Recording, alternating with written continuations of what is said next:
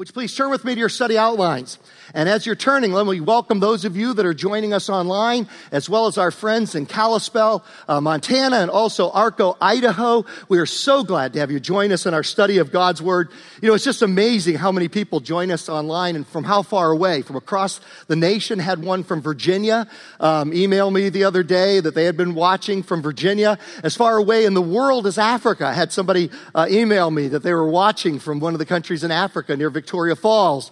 Uh, just had somebody come up to me after the first service and say um, they had just called randomly, like a, a social security office or whatever, just a random person online because they were getting a check uh, for child check for they were working with Vacation Bible School, and and the guy sees what church we're on. This is just a random person online and says, "Tell Pastor Glenn I said hi." And they were from it was Iowa was the uh, address on that. He says, "Tell Pastor Glenn we said hi." So you the, the impact of this church just goes everywhere.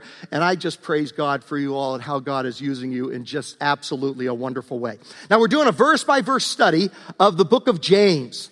And today we come to James chapter 4, verses 11 through 17. And the title of our study is Practical Atheism. Now, practical atheism. I believe that there are very few what I would call intellectual atheists, people that are truly don't believe that there's a God. And there's research that backs that up. I just read some secular research. It's not a Christian research firm. This is secular research I just read the other day that said that only 4.5% of the global world's population, what, 7.3 billion or whatever we are right now, only 4.5% consider themselves to be atheists. Now, here's the most interesting part about that. I, I, would maybe expect it to be about that amount. The interesting part is that number is shrinking as the years go by. You would think with secularization, modernization, globalization, that maybe that number might be increasing. It's doing the exact opposite. There are atheists as a percentage of the world population is dropping. It's at 400, 4.5% and dropping. Now, why is that? Because I believe in people's hearts, as we learn more about the universe, as we learn more about our bodies and, and, the world around us, as we learn more and more, it makes us less prone to be an atheist. We believe there's got to be a designer behind the design of the universe. Uh, more and more as time goes on. And we just see that number uh, dropping. All right, so I don't think there are that many intellectual atheists. I think that the number is shrinking. Uh, however, there are many practical atheists. And I confess to you that, that I'm one of them much of the time. I, I believe in God, but I don't live my life as if there's a God. I believe in my mind that there's a God, but there's no carryover impact into life at school or life in your business or life in my family or life in our recreational pursuits. Now, James so far has been talking about the basic struggle between doing my way and God's way.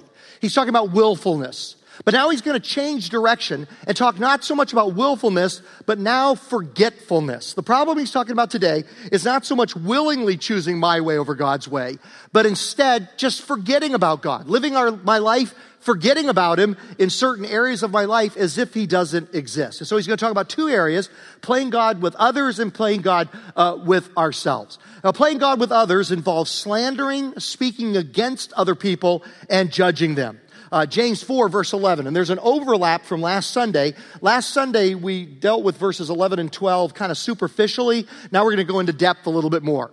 Brothers and sisters, do not slander one another. Now, this word slander in, in the Greek is much broader than the English translation here is slander. It's katalalite is the Greek word. And it, it, and it includes slander, and the legal term for slander, uh, legal definition, means when you spread uh, negative information that damages a person's reputation. But katalalite in the Greek is much broader than slander. It literally means talking someone down. That's what the Greek word katalalite literally means. Talking somebody down. Uh, negatively talking about people, harshly critical of other people. That's all included under katalalite. And so he says, brothers and sisters, do not katalalite. Don't talk down other people, one another. Anyone who speaks against a brother or sister or judges them speaks against the law. Now, we said this last Sunday. This is most likely Leviticus 19, verse 18, where it says, Love your neighbor as yourself. And that makes perfect sense because you see, if you obey loving your neighbor as yourself and loving God, Basically, the rest of the things just take care of themselves. You'll naturally obey the Ten Commandments or the other uh, laws of God. A, a great pastor by the name of Augustine 400 AD. He had, a, had an awesome quote. It went like this Love God and do as you please. Love God and do whatever you feel like. Now, usually, whatever I please is not something that will please God, okay? If you just say, say what comes naturally, Glenn, when you're angry. Do what comes naturally. Whatever you feel like doing, just do it. Well, it makes sense though. If you love God and you love your neighbor as yourself, then do what you please and it will be the right thing because as long as your motivation is you're loving your neighbor as yourself, do to others as you'd have them do to you, you won't steal from them because you wouldn't want to be stolen from. You won't cheat on their wife because you wouldn't want your wife uh, cheating with your wife. Uh, you won't murder somebody because you wouldn't want to be murdered. And, and so on through the whole law. And so he says here that when we speak against a brother or sister, we're taking the place of God. We're playing God and judging them. We are speaking against that law, love your neighbor as yourself, and judges it. We're sitting in, judgment of the law. And you know, that's what we do so many times with the Bible. People say, well, like that, don't like that, like that, don't like that, and that. You know, as a matter of fact, if you go to Monticello, the birthplace or the home of Thomas Jefferson in Virginia, in Charlottesville, Virginia, um, they've got a copy of Thomas Jefferson's Bible. And it literally has about two thirds of it cut out.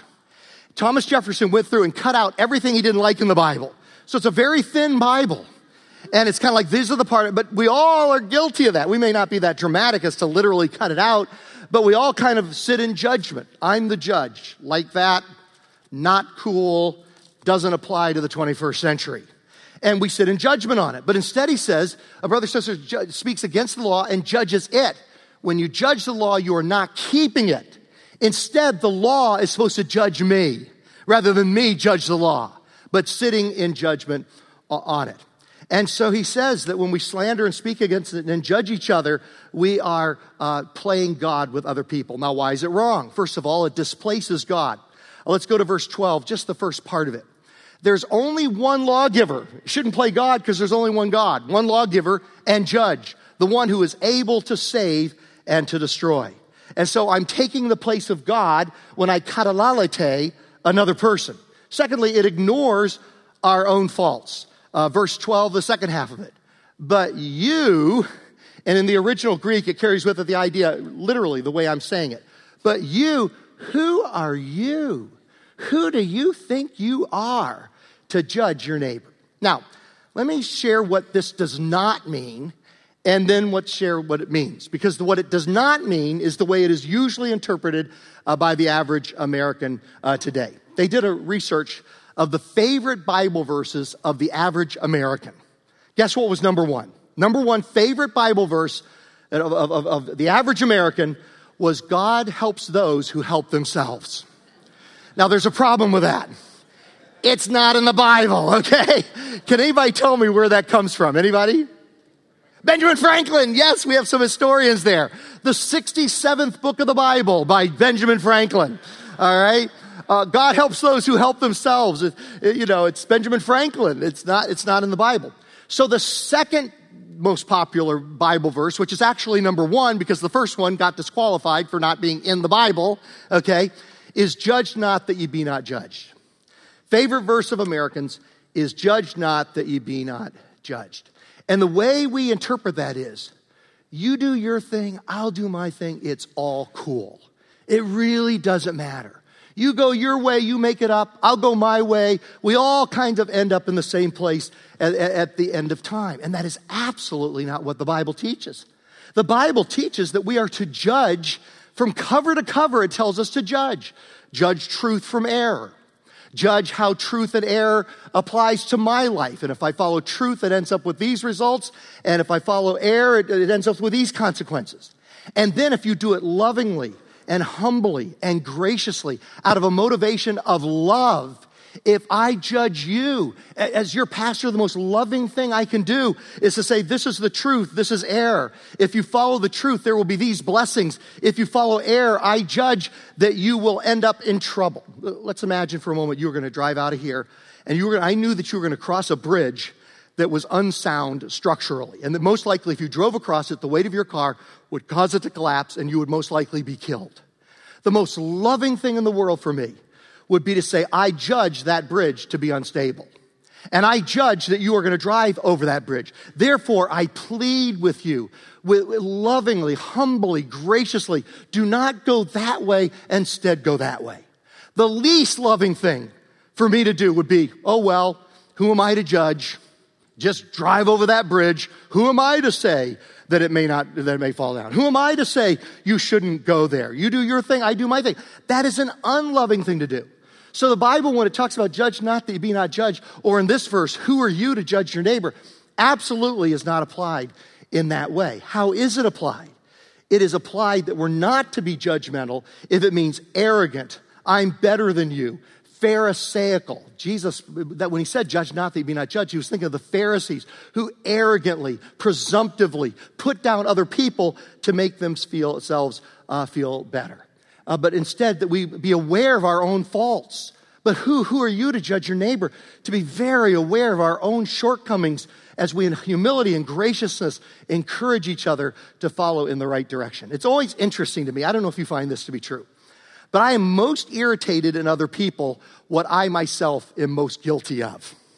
Do you find that true at all? Let me give you an example of what I'm talking about. And I hate to confess this because it's going to make me lose respect with a certain portion of you, okay? But I'm going to do it in the name of vulnerability and because I think it'll be helpful to you. Okay. I am one of those people that's perpetually about five or 10 minutes late. Now, you on time people are just like grinding your teeth. You, you, don't think you can listen to me preach anymore, you know. That, that's it. Okay. Uh, how, how many of you were raised to five, on time was actually five minutes too late? How many of you? You, you were raised to be there five minutes early. Okay. And if you were on time, you were five. I was raised that way too. It just didn't take with me. Okay. Uh, my dad was a very on time person. It's just that it didn't take. I can, my earliest memories of my dad sitting in the car waiting for my mom to get ready for church, honking the horn as if that is going to really help anything. My earliest, my parents had a great marriage, but on Sunday morning, honk, honk, and my mom, you know, running around to, to get ready. That was my earliest memories. And, and yet it's so funny. I'm a five, no, look, okay, I don't want you guys to judge me too much. So I'm a five to seven minute person too late. And all the staff is going, he's in denial. He's in such denial. Hey, I'm a five to seven. I am so judgmental of those that are 10 minute late people. Oh, those 10 to 12 minute late people. Oh my goodness. and, and, and James would say to me, Glenn, who are you to judge your neighbor? You that walk into the meeting five minutes late, judge a person that comes in five minutes later. By the way, I will never judge you if you walk in late to church. I never will. You know, my philosophy is if you got here, you're my hero, okay? In this busy day and age in which we live, I don't care when you, I'm just, you're, you're like my hero just for getting here. So if you ever getting ready for church and you're like, oh, we're already 15 minutes late and Satan whispers in your ear, then you might as well not even go. Uh-uh, okay? Still come, still come. Get in on the closing worship. It's awesome, okay, at the end. Get in on the final point. Um, so funny. My daughter's going to kill me if she heard me tell this story. So I hope she's not watching. Sometimes when their baby is sick, they stay home and watch us online. But she's Abby that's in Washington, D.C. And growing up, she was the on time person in our family. And it was so frustrating to her because she was the on time person in a non on time family. How many of you can identify with that? Okay. You're the on time person. You're the one that shows up actually on time for Thanksgiving dinner. Okay. You're the one that's actually there at the time the family agreed they were going to be there. Well, that was Abby. And, it, and, even from being a little girl, it just drove her crazy. And I remember, uh, you know, she was our strong willed one that just broke us when we were younger. I've talked about that, how I just would never preach on parenting because everybody would be like, you, who are you to teach on parenting? We've seen your child. Okay, we're not listening to you preach. She just, just broke us. And, uh, and now she's a legislative director in Washington, D.C. on Capitol Hill. She was born for this, okay? She, she was born, she was stro- so strong willed. And I remember when she was about 12 years old, Kimberly looked at her and said, I bet you think you can run this family better than we can. And she goes, Yes, I can. and you know what's interesting? She could have. We should have just turned it over to her at eight years of age. It would have been great. Okay. And, and she's always been the on time person. She had a lunch at the White House on Thursday. And so she, uh, she uh, selfies a picture to us of just before she went into this lunch at the White House, outside of the White House. And I looked at the time mark, and sure enough, she's 15 minutes early. Now, if it was the White House, I'd be on time too, okay? I, I would be on time as well. She's always been super on time. Okay. Always been judgmental of the rest of the family. And then she had a baby. and I was out there a few months ago, and they're always on time to church. She and her husband work in children's ministry and greeting ministry at their church, and they're always, always early, early, early church, always on time uh, at church. We showed up to church a half an hour late. We missed all the worship and walked in just as the pastor was beginning to preach. And I'm like, what alien has invaded the body of my daughter? No, it's not an alien. Her name is Avonlea, not alien, Avonlea. And she was born to their family, and now they're late like the rest of us. So those of you with kids, you will never be judged here. You walk in, uh, you're, you're my hero just for getting yourself here today. In this busy culture in which we live, I praise God um, uh, for, for you. So at any rate, my tendency, our tendency is to be most judgmental of others, most bothered by others in the very area that we ourselves are, are guilty of. And this is not healthy for us. A psychiatrist for the Veterans Administration, David H. Fink, did a study of 10,000 people. He divided them into two groups those who suffered from nervousness and tension, and those who did not. As the study progressed, he discovered a crucial trait. Those who suffered from extreme tension tended to be habitual fault finders. They were constant critics of the people and the things around them. Those who were free from tension were the least fault finding.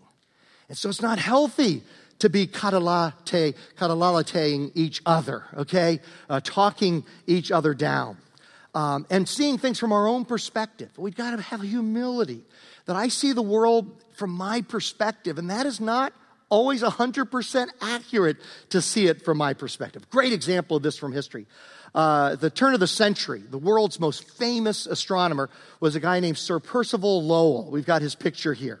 He spent his whole life studying the solar system with the biggest telescopes that were available back then, and Mars was his favorite target. When he looked at Mars, he saw a maze of channels and canals. He was convinced that those canals were proof of intelligent life.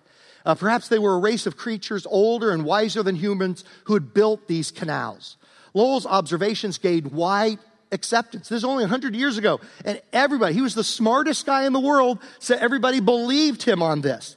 No one dared to contradict him. But now we know he was 100% wrong. Spacecraft have gone to Mars, no canals. We've mapped the whole surface of Mars. Uh, it's been mapped. No canals have been found. How could this brilliant man have seen so much that wasn't there? There are two possibilities historians give us. Number one, he just wanted to see him so badly that he saw him. And sometimes if we want to see something, we'll see it. But here's the other one that I find very interesting. Historians, we now know that he had a rare eye disease, which made him see the blood vessels in his own eyes. The canals he saw were nothing more than the bulging veins in his own eyeballs. I am so much like that. I see the world through my own bulging eyeballs. I see canals where there are no canals. I so many times um, don't expect the best of people while gathering information. They're guilty until proven innocent. We, we need to be innocent with each other, expect the best of each other until proven otherwise and we gather more information and we get more information, sometimes we will see things uh, differently.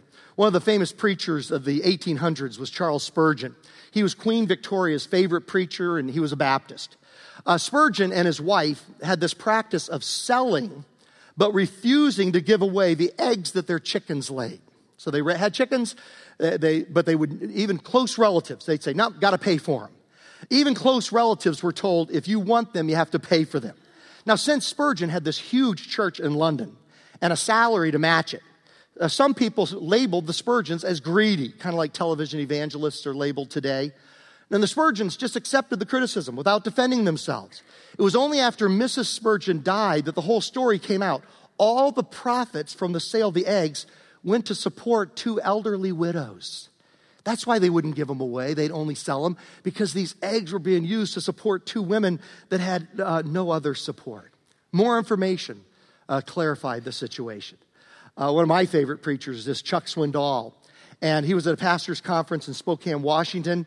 And he tells of being at a California Christian camp. I think most likely it was Forest uh, Home uh, up here um, uh, in the mountains on the way to Big Bear.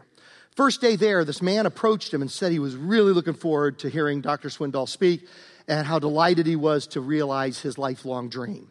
Uh, that evening, Chuck Swindoll noticed the man sitting on the front row sound asleep during a sermon.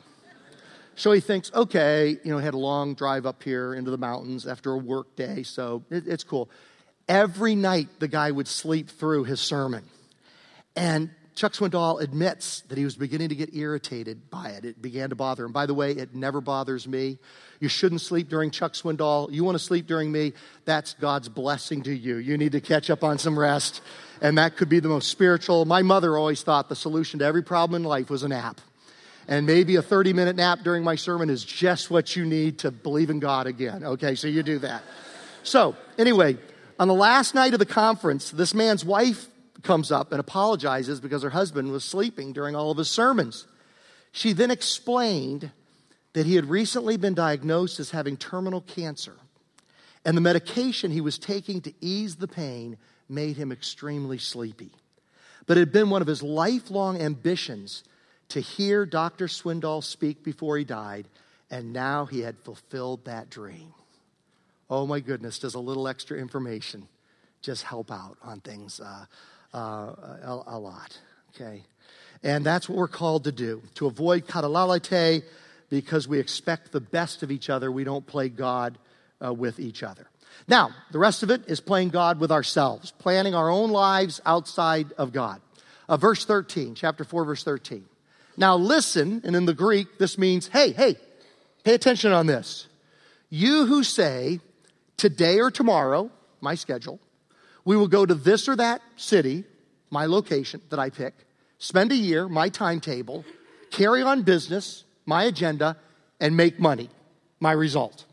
And this is a great description. I mean, the, the businessmen in a congregation like James were just known for being all over. I mean, we think our, you know, our business people, you all fly all over the country, even the world, doing business. Well, they were the same way. These businessmen uh, there in their community that he was writing to, the Jewish community, they were just known for being all over the Mediterranean Sea and just really good at these uh, business transactions. So he says, hey, you who do this, uh, our own time. Okay, he's talking about we live according uh, to our own time, our own location, our own schedule, our own business, our own result. Listen, you who say today or tomorrow go to this or that city, spend a year there, carry on business, and make money. Our own time, James is talking about. Our own location, he's talking about. Our own schedule here, our own business, and our own result. Now, the Bible is not against planning but it is against practical atheism, where we don't plan thinking about God's priorities, God's will, God's plan for our life, or thinking in the perspective of eternity. That's why Moses wrote in Psalm 90, verse 12, he says, Teach us to number our days that we may gain a heart of wisdom. I heard a speaker, I think Pastor Randy had him here. He was the senior adult pastor at EV Free Fullerton, uh, the, uh, just where Chuck Swindoll had been. And he did this thing when he turned 60. He listed the number of days before he turned, and he came up with some number 80 or 85 or something like that. And he would literally cross off one number per day. I, I thought it was a cool idea. I haven't done it yet because it sounds depressing to me. But anyway, he would just like X off the days to number his days, to literally say, This is how many days I have to make an impact before we walk into eternity. Teach us to number our days that we may gain a heart of wisdom. Um, Solomon says in Proverbs, this is the way that we can be wise. The plans of the diligent lead to profit in this life and in the next. As surely as haste, not thinking about how we live our lives, just kind of living, living it day by moment by moment, however we feel, leads to poverty in this life and in the next life. Do the most important things first. I've used this illustration before. As a matter of fact, a decade ago, we had a series um, uh, called um, uh, Living for the Line and Not for the Dot. Anybody remember that series here, Living for the Line? And we had a line stretched across the whole worship center here with a little dot in the middle of it.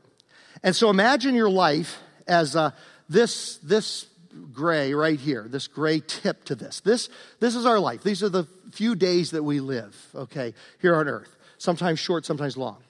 And the rest of this rope is eternity. Now, I'm going to have um, Ethan and uh, Soleil come up here now. And uh, would they take this rope uh, as far as you can up that right there. Okay, not to the left of the coon table, but straight up there, right there. And take this side. I threw the wrong side out there. See if you can untangle that in, in, in 10 seconds. Ready? Go. All right, I've made a mess of things. I would never be good at roping cattle. I am telling you that right now. So they're going to pull that up there. And uh, yeah, just work on that. By the end of the sermon, you should get that untangled. So, hey, this is an awesome object lesson right here. You guys want to know why I don't do object lessons more often? Okay. Yeah. This right here is our life. Okay. This is our life right here. Over in a moment. And yet we spend all of our lives. How comfortable am I during this life? Uh, how happy am I during this life? How many cool vacations can I take during this life? How many fun things can I do? How much money can I make? And it's all about this little piece of our lives. Now imagine this rope stretching around the globe over and over and over again. That's eternity. So that's what Moses is saying here to us. Uh, teach us to number our days so that they'll have an impact for eternity. Help us to number our days so that we will uh, use them for things that will outlive ourselves uh, for eternity. You know, you guys can give up. Let's hear it for Ethan and Soleil. You guys are awesome. this is going to go down in Pastor Glenn practical bloopers, okay? But thank you so much. Let's hear it for our high schoolers. They're so awesome. Uh, there's this cathedral, famous cathedral in Europe, and it's known for its uh, three arched doorways that lead from the vestibule, what they would call it, we call it the lobby, into the sanctuary. And there, like there are three entrances here. It's actually five, I guess, but let's just imagine there's one, two, three. And over the one on the left is inscribed over the door, all that pleases is but a moment. Everything in your life that makes you happy, boom, just for a moment. Over the other entrance, it says, all that troubles is but a moment. Whatever you're most worried about today, whatever we're most troubled about, for a moment. The main archway in the center, leading into the center aisle of the sanctuary, is inscribed All that is important is eternal. Everything that's going to make us happy this week, just for a moment. Everything that's going to make us sad this week, just for a moment. But all that is truly important uh, is eternal. Now, why is it foolish uh, to play God um, uh, with ourselves? Uh, verse 14 uh, chapter 4. Why, you do not even know what will happen tomorrow. What is your life? You are a mist that appears for a little while and then vanishes. If he was a Southern Californian, he would say, You are like June gloom that appears until noon and, and then vanishes. That's what our life is. Life is uncertain. Pete Maravich was kind of the Steph Curry of, uh, of when I was growing up as a kid, one of the best pure shooters in the NBA uh, Pete Maravich, um, and he's 40 years old. He was also a committed follower of Jesus Christ, like Steph Curry. And uh, he was here, right, in our local area. Uh, he had taped for James Dobson, Focus on the Family, a program, and that's when Focus on the Family, its headquarters were very near to us here, where the 57 and the, and the 10 come together. But they went out to Pasadena Nazarene, a sister church of ours, and they were playing basketball in their gymnasium and uh, they're playing a pickup game of basketball. And Pete Maravich turns to Dr. Dobson and he says, I need to do this more often. I'm really feeling good. Turns away and drops dead on the spot. 40 years old, professional athlete shape, just like that. Life is uncertain. And, and, and so we, we're, we're, careful how we number our days to have an impact uh, for, for eternity. Life is brief. And God's evaluation is in verse 16. He says, As it is, you boast in your arrogant schemes, all such boasting of living our lives as practical atheists apart from God is, is evil. So, how can I stop playing God? How can I stop playing, playing God? Well, the first thing we got to do is we got to stop running from God. We got to stop running so fast we don't have time to stop and listen to his still small voice to tell us what's truly important in life. So the first thing we got to do is stop running from God. Now, the first step is stop running from God. The second step, James is going to challenge us with now, is letting God be God, placing God in his rightful position. He says in, in verse 15, Instead, you ought to say, If it is the Lord's will, we will live and do this or that. And this is a saying that's kind of fallen out of style with Christians. When, when I was growing up, I'd hear my dad. My dad was a businessman, just kind of like the business people that were talked about here in James, and he would say, Lord willing. And you got to be careful that doesn't become like, you know, like uh, God bless you when you sneeze or something like that, that you really kind of think about it when you say it. But it's a beautiful thing, and it's a practice we've lost as Christians to say, we're going to do this, Lord willing. If it's according to his will, if it's according to his plan. Christians of 150 years ago, even 200 years ago, like the Puritans and the early followers, the Methodists that were followers of John Wesley, if you read letters from those Christians back from one or two, cent- or two or three centuries ago, they would have a PS. You know, at the end of the letter, they'd always put the words not PS, but DV, which means in Latin, these are two Latin words, Deo volente, which means God willing. And they made it their practice after they wrote their letters to say, All this is what I hope to do, but it's all God willing. We take our lives and place them under the authority of God, placing ourselves in the right position. You see, here's another definition for sin sin is playing God, obedience is placing ourselves in the right position and placing them under the authority of God.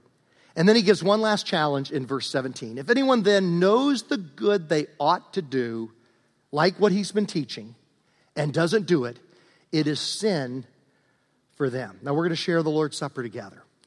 And everybody here is welcome to, to share the Lord's Supper. The bread represents the body of Jesus given on the cross. Uh, the, bread, the bread, the cup represents his blood shed for us on the cross. And everybody here is, is welcome to share in it as long as you've made a personal commitment to receive Jesus as your Savior and Lord for the forgiveness of our sins, uh, for the forgiveness. That's the good. This is part of the good that we know we ought to do that God teaches in the Bible. And if we don't do it, it is sin. And so I want to give you an opportunity to do that. And If you look right in front of you there in the book rack, you're going to see a little card that says resource. And it talks about how to become a follower of Jesus. Uh, step one, it's ABC. Admit your condition before God. God, I admit that I have katalalite. I have talked down other people. B, we believe that Jesus is the one who took our place on the cross. He died instead of us on the cross so that we could go free. And then C, we choose to follow Jesus. We choose to open our hearts and receive Him as our Savior and Lord. There's a suggested prayer there. And if you've ever prayed that prayer or something like it in the past, or if you'd like to pray it today, today could be your day. Would you pray silently as, as I pray out loud? Dear God, thank you for sending your Son, Jesus Christ, to earth. I believe Jesus was who he said he was and proved it by rising from death. I want to discover and begin following your plan and purpose for my life. I want to get to know you personally. Thank you, Jesus Christ, for dying for me and forgiving all my sins. Right here, right now, I receive you as my Lord and Savior. Thank you for your free gift of eternal life. And I pray this in Jesus' name. And all God's family said, Amen. Now, if you prayed that prayer, we've got some resources we'd love to give to you to help you in your walk with Jesus. Again, back at the Connect Center where I'll be standing, no pressure, no obligation. If you'd like to talk to me or talk to one of the people back there, you're welcome to. But, but if you just want to pick up the resources that we'd love to give you as a gift to help you in your new walk with Jesus, I would just love to encourage you uh, to do that. True story from history. There was a woman who was sentenced to death during the French Revolution. Her only crime was being a duchess who came from a wealthy family. She was thrown into prison, but still allowed to be served by a maid who loved her dearly. While the exhausted duchess slept, the maid quietly put on her mistress's clothes. And when the duchess' name was called, the maid went out and was executed in her place. Later, the duchess woke up and found her clothes gone, so she put on the servant's clothes. And when the jailer came in, he said, You are free to go. Your mistress has just been executed. That's exactly what Jesus did for us. He took off his clothes and, and, and he put on our clothing of sin and then he died on the cross. The Bible says, He who knew no sin became sin so that he could become the righteousness for all. He took on the clothing of our sin and, and died for our place on the cross. And then we took on his clothing of righteousness, of purity, of holiness in the eyes of God. And we became a servant of God, a follower of Jesus Christ. And that's why, on a regular basis, we want to thank him and we want to honor him for what he has done for us. Let's take just a moment now and prepare our hearts to receive the Lord's Supper.